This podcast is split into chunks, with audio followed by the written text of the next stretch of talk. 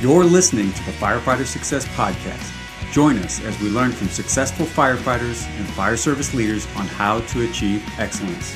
When lives depend on us, success is our only option.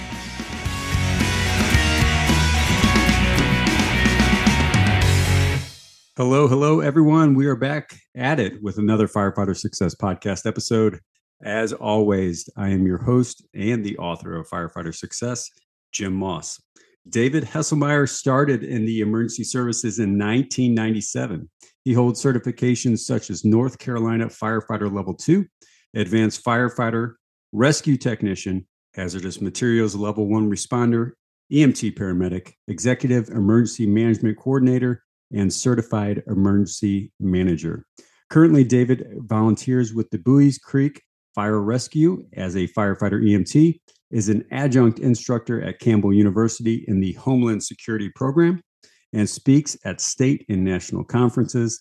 David is also a contributing writer for the Carolina Fire Rescue Journal and also Fire Engineering Magazine.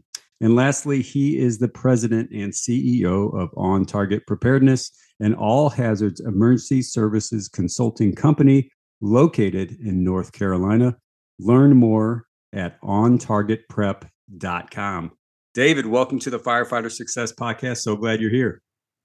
Well, thank you, brother. I sincerely appreciate the opportunity to come on and uh, share what knowledge I have and, and try to help others. All right, man. I'm looking forward to our conversation. Let's get rolling. And thanks again for coming on. So, here's my favorite question for everyone that I like to ask. And now it's your turn. You're in the hot seat now. So, how do you personally define success and how do you recommend we go about achieving it?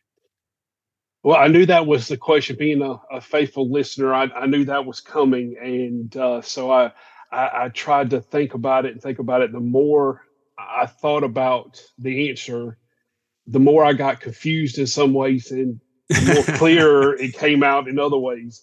And uh-huh. so, you know, looking at success is is the accomplishment or uh, achieving something, and to me, I guess I'm always internalizing things. And for me, success is measured by being better tomorrow than I am today.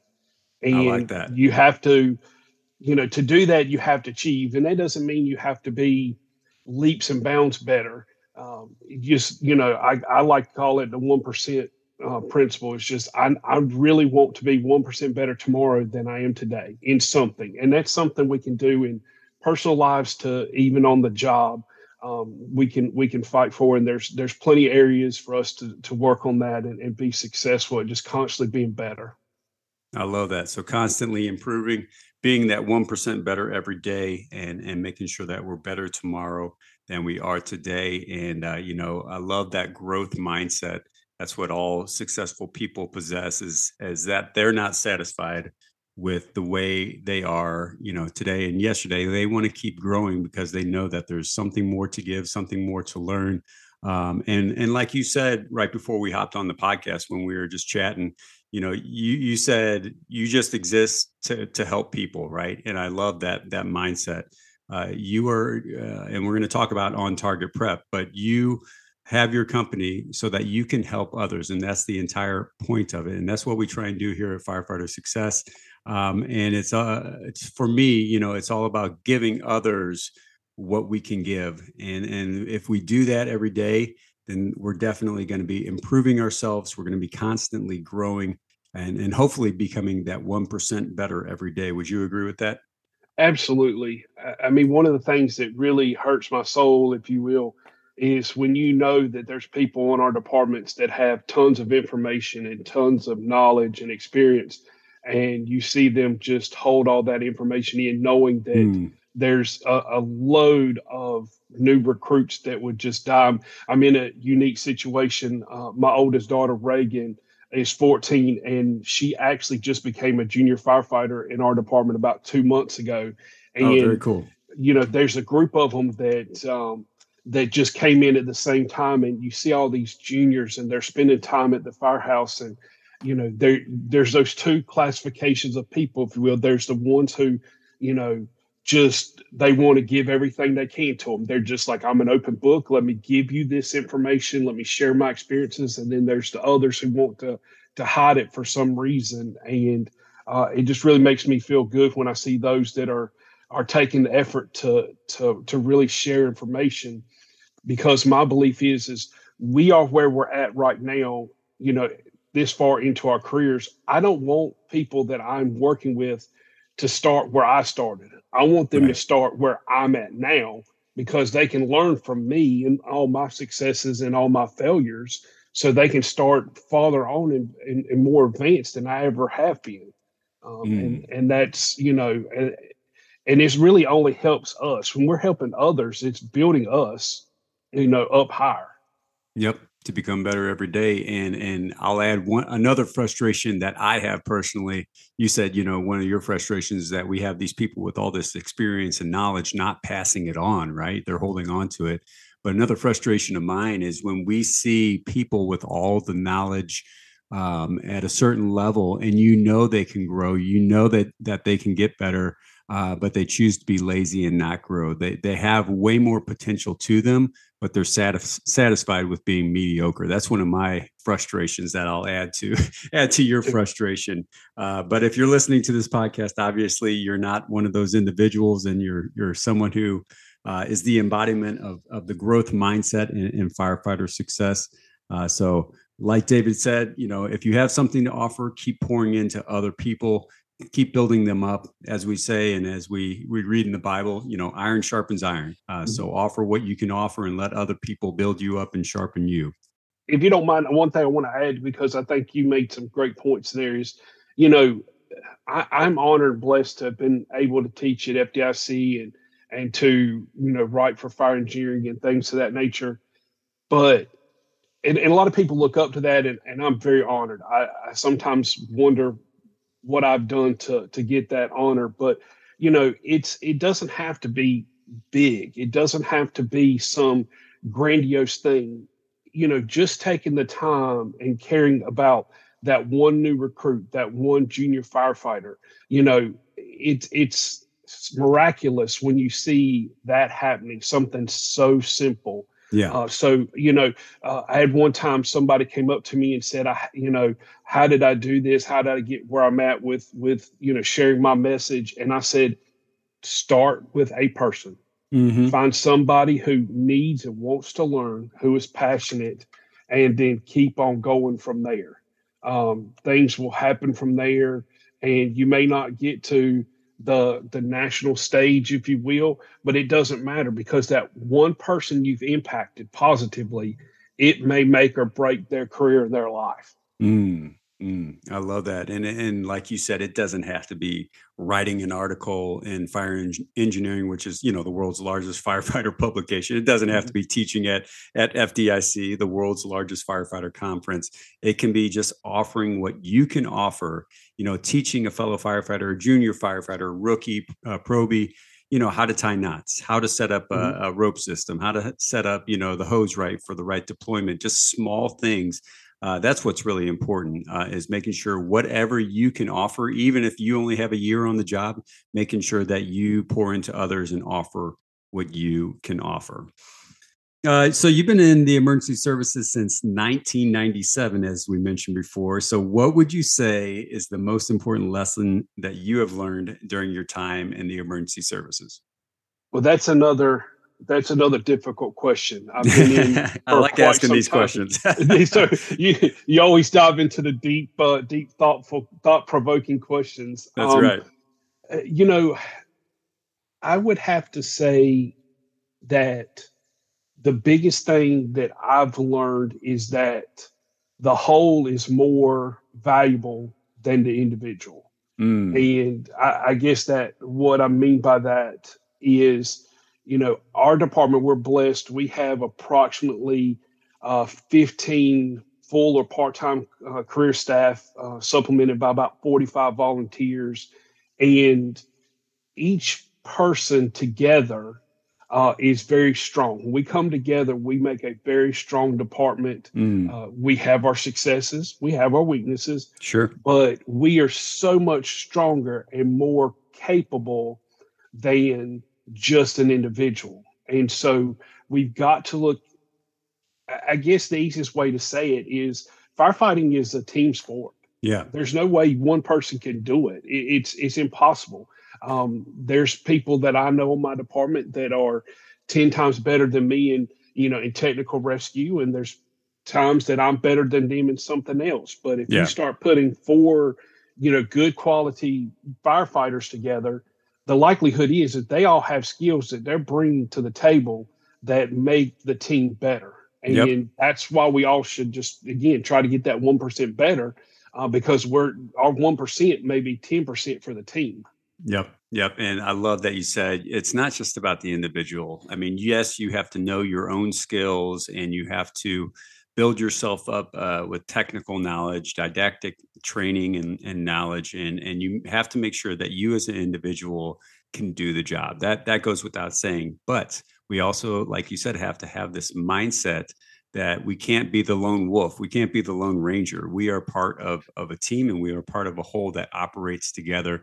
And like you said, it's a team sport.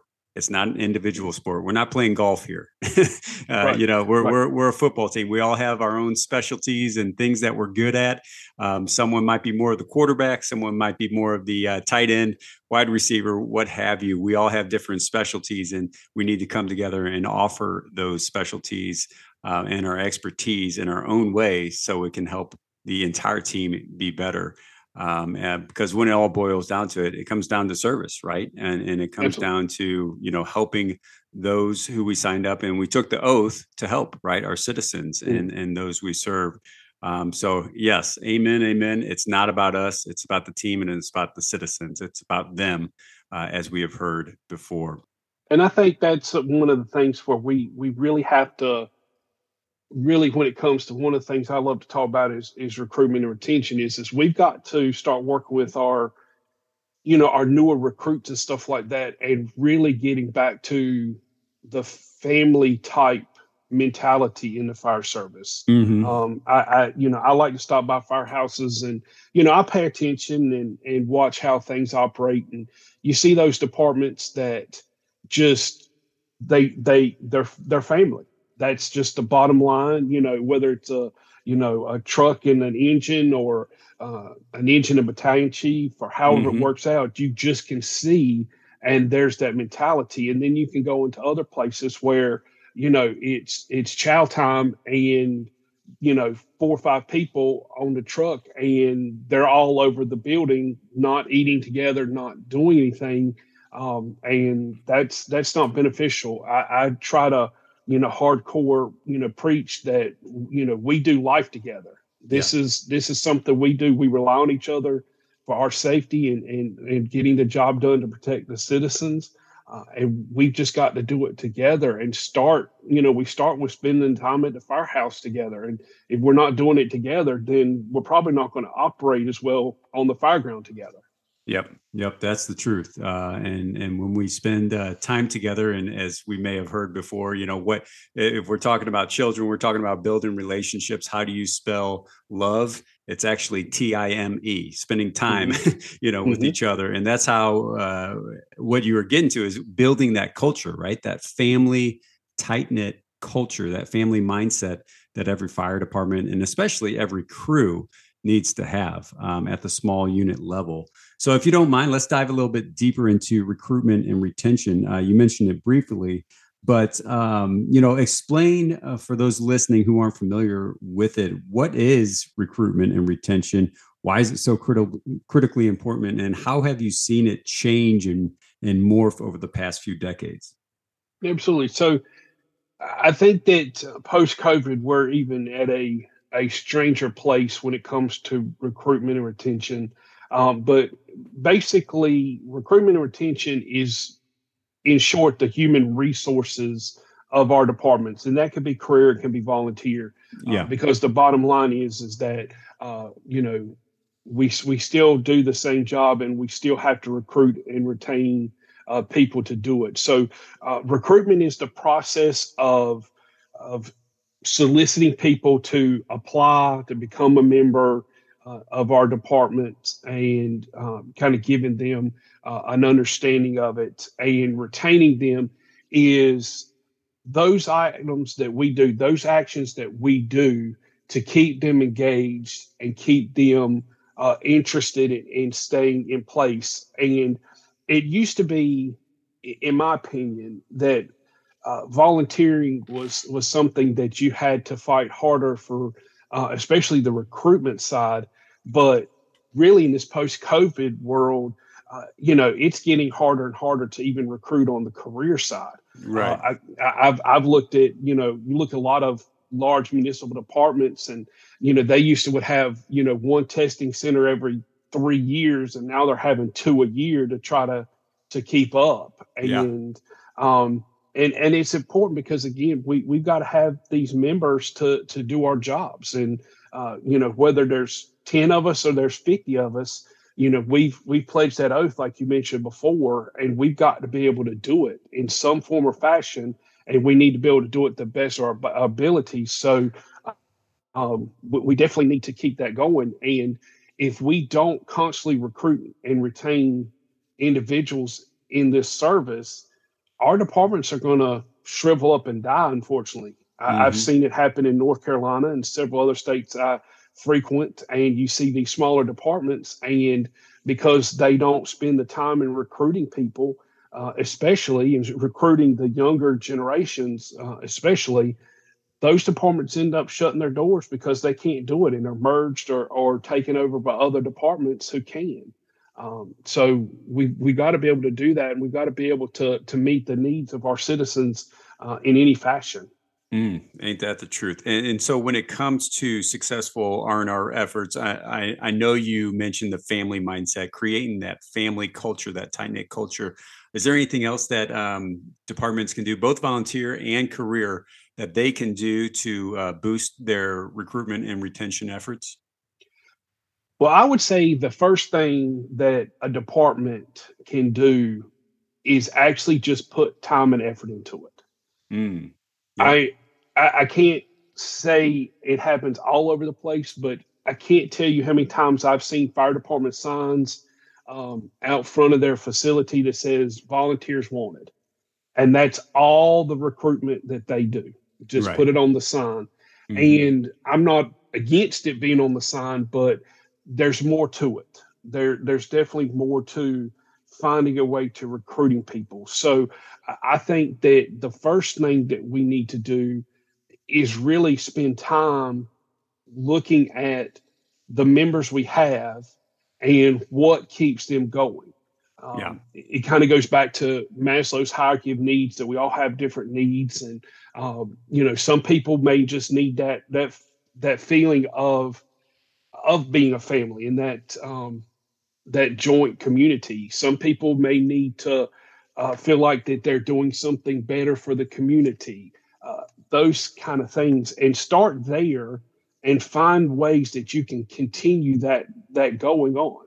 Uh, mm. Like one of the things that I know that my department does that I think is is really cool is um, every quarter there's a fifth Thursday night. Our meetings are on Thursday nights at seven o'clock, and every time there's a fifth Thursday night, we have a departmental wide um, member only meal, and mm we come together. It's not a required, you know, attendance, but it's basically where all our paid staff, all of our volunteers can all come together and we just basically eat together and spend time together. And sometimes it's, you know, simple things like hamburgers and hot dogs, and sometimes uh, the budget allows for better things. But mm-hmm.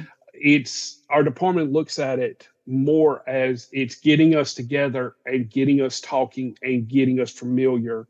Um, but uh, again, I think that the biggest things that departments can do right now is just start putting effort into it and finding finding what works with keeping people and you know asking questions. This is probably the area where I wish departments would spend more time, especially volunteer departments and that is find out when you get a new application find out where that they heard about the fire department needing you know volunteers or needing um, you know career staff where right. where did they get that information and then also with volunteers and with career do an exit interview. If they're leaving, find out why. Is it because of you know bad leadership? Is it because they didn't feel like they were making a difference? Is it are they moving out of the district? You know, find those things out because those are things that that at least 50% of the time we can work on those things to fix it. And right. you have to know we, about the problem before you can fix it. Absolutely, absolutely. So we define the problem and then we can fix it. And you know, we've got to we've got to put that effort into place to to be moving in the right direction. Oh, ain't that the truth? And and I know one of the things that you're really passionate about is training, and I'm sure this is one of the things that also relates to recruitment and retention, training our members. Um, so you've you've dedicated a lot of your career to training. You continue to train others and instruct others at multiple levels uh, within your your city. So why is training so important to you? How can we make it better, and how does it play a role in that recruitment and retention? Surely, uh, I think training is important. Simply put, I can't can't remember off the top of my head who said it, but but basically, we respond the way we train, and we are going to be faced with being called for just about anything that can happen. Uh, you know, we joke around if it's a criminal situation, they call law enforcement. If, if it's medical, they call EMS. If it's anything else, they're going to call the fire department. Ain't that the truth? uh, yes, sir. I mean, you know, we've had a couple calls. We run, oh wow, we've run probably about three thousand fire and EMS calls a year, and the last couple weeks we've had some calls uh, where I've just been looking at it, going, "Wow, this is this is where we're at right now." Yeah, you know, and it's it's all good natured calls, but we've got to be prepared for all of those things. Whether it's, mm-hmm. uh, you know, uh, one of the things that we have seen a lot of increases in in our uh, district is elevator rescues. Um, yeah. You know, elevators breaking down, and you know, it's increased because we cover Campbell University in our first due, and and things of that nature. But constantly looking at those patterns and seeing what's new, you know, we got to be ready to go out there, whatever anybody calls for any situation, and I've always looked at it that I don't want to be arriving on that first in engine or or ladder, get off. They tell us what's going on, and we all look at each other going like, "Do you know what to do?" Because I don't. right, exactly. I mean, I, I, that's not the way I I want Mister and Mrs. Smith to look at me when I'm going like, "I don't know, guys. What should we do?" Yep. Uh, you know, and so and especially if it's something that we can foresee. You know, for example, with the elevator rescues, we started seeing them go up. So we started spending more time training on that because we start seeing if it happens once, it's going to happen again. Yep. And so, you know, we've we've taken that approach to a lot of things in our um, fire district that if it happens once, we need to sit there and dive more into it um, for that. But training is going to be the measure of how successful we are because it goes back to that 1% again. The more you train, the more you're going to learn. I, like you said, I've been in mercy services since 1997, and I still try to attend every training with my department that I can. We had a lot burn um, about a week and a half ago, uh, and I was there. I spent some time uh, doing some ventilation, did some interior tack, and then I also took some time with a bunch of our juniors and rookie members of neighboring departments in my department and just spent time just showing them and, and teaching them you know what kind of tools we would need for you know this situation and where they could find them and how to read smoke and and things of that nature. So you know i'm you know i'm the first one that will believe that i need to continue training and uh, which kind of goes to my pet peeve where you can tell those people who they sign the roster they get credit for the training but you never see them lift a finger and actually trying to do right. any training. The, the, their hands are in their pockets the entire training. Absolutely, absolutely, and that uh, that is a huge pet peeve of mine. Um, I'm not saying that you have to train, you know, every second that you know training is open, but I'm, I, you know, I, I can tell you a lot of the officers in my department, probably 50% of them have less experience than me, and they'll run training, and I'll jump right in there and do it just like I'm, you know, a first day recruit or whatever, because I guarantee you there's something I'm going to take away from it that I didn't know, uh, yep. or at least can you know reiterate and, and make something more firm of what I do know. Yep, yep. And and there's two two terrible things that you can do going into training. Number one, keep your hands in your pockets the entire time, and number two, go go into uh, training with the mindset that you know it all already. Mm-hmm. Those, those are the two worst things that we can do uh, if we're firefighters going into into training. Uh, so we mentioned that you're also the president and CEO of On Target Preparedness. So tell everybody what your company does and about the valuable services that you provide everyone. Awesome. Well, um, so I, I started on target preparedness uh, in July of 2011. It's now been almost 12 years. I really can't uh, can't believe it's been that long. Um, mm-hmm. But I started it doing it a couple hours a week to now uh, we have 20 full and part time staff members. Um, we are an all hazards emergency services uh, consulting company. So we do services from uh, writing SOPs and SOGs, uh, emergency operations plans. Uh, we do trainings uh, on everything from um, fire and EMS related topics uh, to specialty topics with um, emergency management, such as mass care sheltering.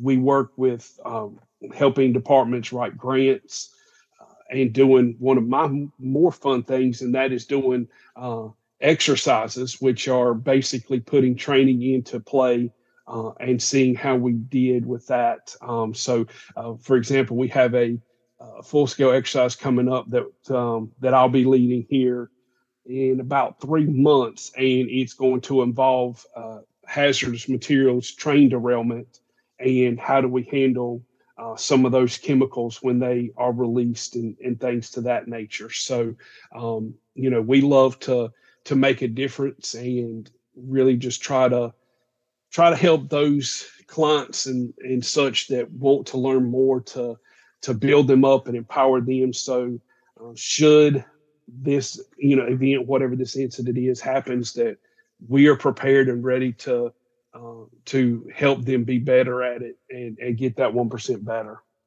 and, and, so you do those larger scale incidents that uh, you know you're training people in, in, those scenarios. Do you also do the full spectrum of like you know basic lower level CPR, just mm-hmm. Eh, just BLS stuff also? Absolutely, we do. Um, we are uh, a training site for the American Heart Association with uh, CPR and a lot of those classes. Um, we do uh, departmental level training um, where we can come into, uh, say, an, uh, an engine company or an engine and ladder company and do some um, drilling with with those agencies on up to where we've had um, full scale exercises with you know three four hundred people involved. Um, Holy cow! With that, so uh, I I enjoy the big exercises, but when you realize that you're the exercise director and all their safety and everything falls in your hands, it's a little bit nerve wracking. So oh, that's yeah. that's why we use ICS and ICS works. Yep, that's why ICS is, exists for the from the logistical standpoint and uh, also the operational standpoint. So uh, uh, you mentioned grants, uh, and, and, when you were talking about on target, uh, so let's talk specifically uh, about them. And uh, so pretend I don't know anything about grants. Um, I, am just new firefighter. I have no idea, and I don't know how they play a huge role uh, in, within fire departments and other uh, public safety organizations. So explain to me why grants are important, why we need them, and how you can also help with those as well. Absolutely. So grants, in essence, are funds that are given to certain agencies with no expectation of repayment by the department. Uh, so there are generally three agencies that give um, grants to organizations, and that is uh, businesses uh, is one, foundations, uh, are, are, the other, and then other specialty organizations, if you will, uh, as the third. Uh, in all honesty, what these grant funding agencies are doing is they're trying to advance interests that they have um, through providing funding. So uh, a lot of grants started at some point with the research methodology, excuse me, research methodology, where we are giving money to people to research something and figure out why it happens or or things to that nature. And that has evolved over time to where um, you see grants available for a wide variety of, of organizations. Uh, and fire departments fit very well in their EMS departments as well, because most of the agencies, um, fire and EMS agencies, are what's called 501c3 organizations based under the IRS tax code. And mm-hmm. that is considered a nonprofit agency. And that is where a lot of these grant funding agencies want to put their money. Uh, and so that's where you start seeing um, grants come about, such as the Assistance to Firefighters grant. Um, a lot of, of the listeners probably have heard of the Firehouse Subs Public Safety Foundation grant. And so they have a vested interest in the fire service, in EMS, in rescue, and they are um, putting I guess you say putting their money where their mouth is and saying, you know, we want to support this. Here's how we do it. Uh, now, the problem is, is grants are not something where you just go, I want money, please give me. Um, it's not that easy. No, no, sir. It's it's not that easy, but there is a, a, way to be successful at it for sure. And uh, but uh, you know, they're important because it's other options or opportunities to get more funding um, for our department, such as, uh, you know, I know one that a lot of people apply to the AFG about is, you know, new SCBAs. Um, and, you know, unfortunately, that is an asset that um, uh, goes bad after so many years and, and, you know, so many hydrostatic tests and things of that nature. Um, it's a way that we're not having to spend our current budget on something that needs to be replaced. Right. Um, and so it's just a great opportunity to find funding, you know, work hard at trying to get it, um, uh, get successful at it, uh, and, and just increase your department and their abilities. It may be a, a new program where, uh, you know, you want to start a swiftwater rescue team because you're seeing an increase in in those calls for service. And uh, you may not have the funding to buy the boat and other equipment. So this may be an opportunity of of how you can get that money and, and fund that program. Hmm. And when we're talking specifically about fire departments, can you offer any tips or tricks that uh, you know you don't have to give away your entire spiel, you know what the services you offer, but could you offer a couple tips and tricks uh, for helping fire departments, helping firefighters obtain these grants, uh, specifically for you know training or equipment or anything like that? Surely, I would say the first thing is the amount of effort you put into it is what you're going to get out of it. Mm, Generally, go. you're going to see if you put a, a proposal together and it took you 15 minutes, 30 minutes, you probably have not done your due diligence and hard work to be able to think that you're going to obtain the funding that you're asking for. So yeah. step one, definitely put put time and effort into it. This is a process that um, you know, if you put in 20 hours and get a two hundred thousand dollar grant, uh, that's a pretty good return on investment, if you ask me. Yeah. Um, so, uh, second thing is, and being the fact that I've also been responsible for reading and helping organizations decide who will be granted the money. Yeah. Follow directions. if it yeah. says fill it out in blue pen, fill it out in blue pen. Absolutely. It, it is amazing. You know, one time I wrote a grant for actually it was for a local health department for about $65,000 and it caught me off guard, but it said to staple the bottom right hand corner of the the document when it was uh-huh. complete. Not I've not the top seen, left, not the top no, right. The but the bottom right. And I, I I mean I read it, I looked at it, at, eh, you know, multiple times, and that's what it said.